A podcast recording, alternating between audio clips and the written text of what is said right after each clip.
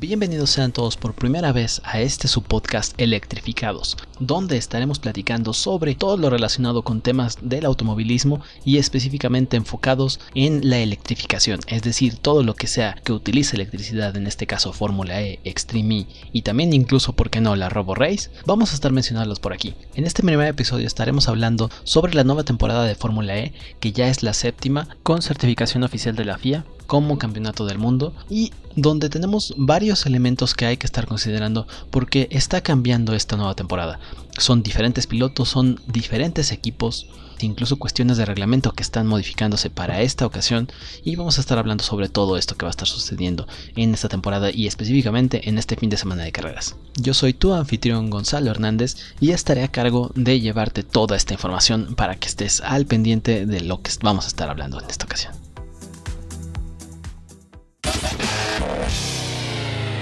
¿Eres fan de las carreras y las competiciones de autos eléctricos? Entonces estás en el lugar indicado. Esto es Electrificados. Comenzamos.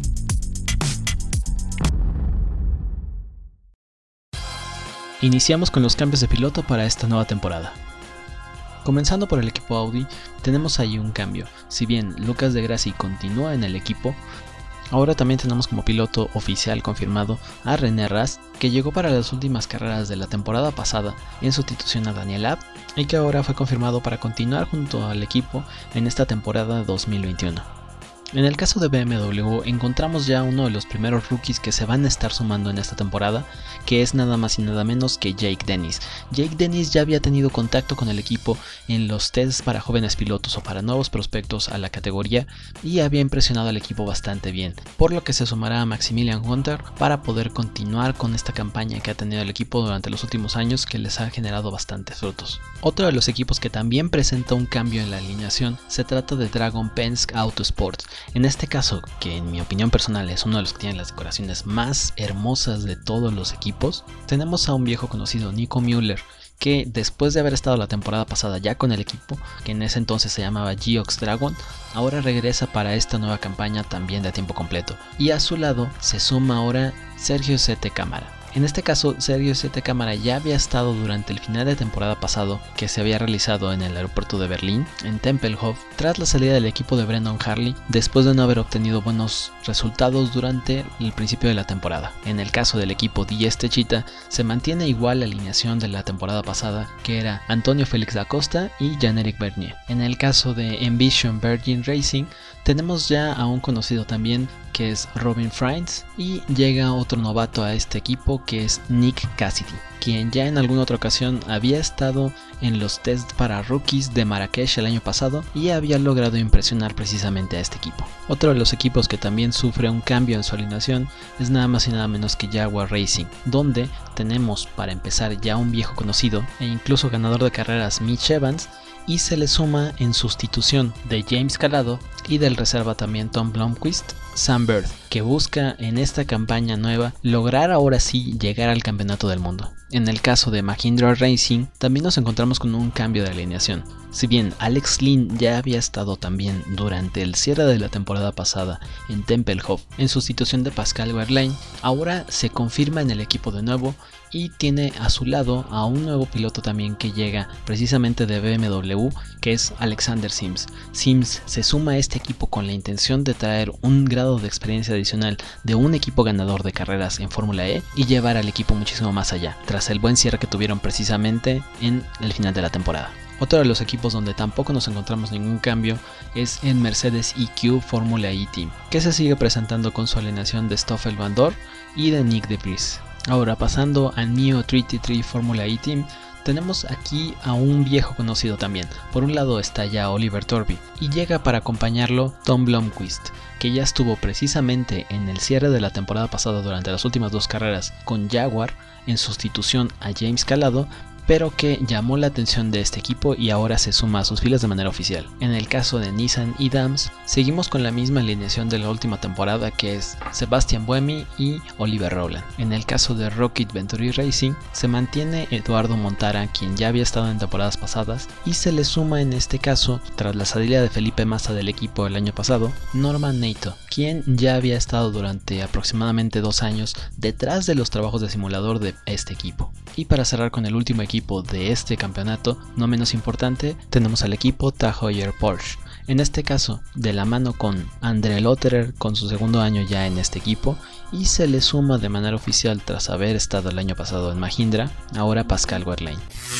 Ahora, si bien no tenemos ya en este momento determinado cuál va a ser el calendario final de la temporada 2020-2021 de la Fórmula E, si ya conocemos las 8 primeras carreras que vamos a tener a partir del 26 de febrero y hasta el 6 de junio de este año, comenzando por una cita doble en Diriyah en Arabia Saudita el 26 y 27 de este mes. Luego regresamos a un circuito conocido en Italia, específicamente en la ciudad de Roma el 10 de abril. Pasamos por primera vez a debutar en un circuito como sería el de Valencia en España, que se realizaría el 24 de abril. Después nos trasladaremos el 8 de mayo a Mónaco, el 22 de mayo será en Marrakech y cerraremos con una cita doble en Santiago de Chile el 5 de junio. El resto de las carreras se estarán confirmando a partir del segundo trimestre de este año.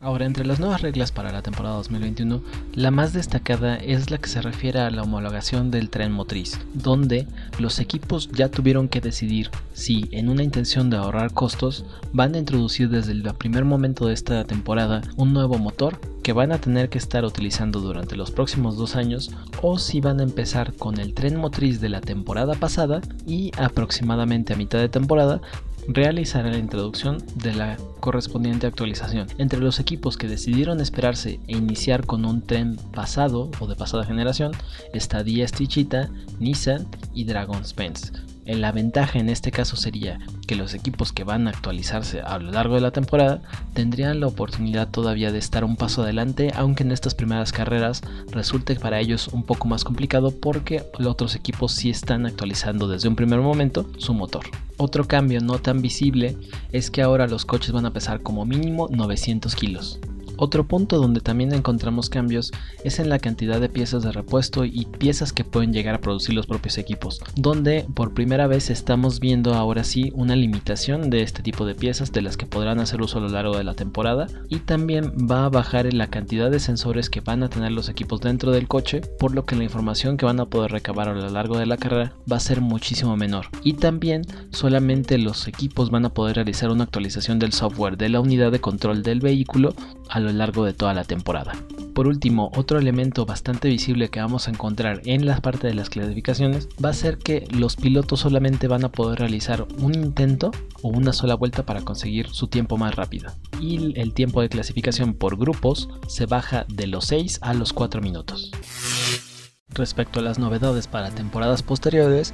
para esta ocasión se esperaba ya en 2021 poder introducir el Gen 2 Evo originalmente planteado, pero derivado de la contingencia por el COVID-19 se atrasó en un primer momento a que se estrenara hasta la temporada 2021-2022. Sin embargo, todavía está en el aire e incluso podría llegar a no debutar esta evolución del Gen 2. Ahora, ¿a quién tenemos que estarle echando el ojo en este inicio de temporada? Pues primero tenemos que fijarnos en el campeón de la temporada pasada, Antonio Félix da Costa, quien posiblemente regresará más fuerte que antes para seguir defendiendo su título y lograr hacer un bicampeonato así como lo hizo su compañero Jan-Eric Bernier. Sin embargo, hay que tener presente en el mapa tanto a Mercedes-Benz que ganó la última carrera de la temporada, también tenemos que tener presente al equipo completo de Nissan que ya logró desarrollar de manera correcta su motor y en las últimas carreras se posicionó como una opción real para estar ganando después de haber sufrido tanto con esa introducción en un primer momento de su motor doble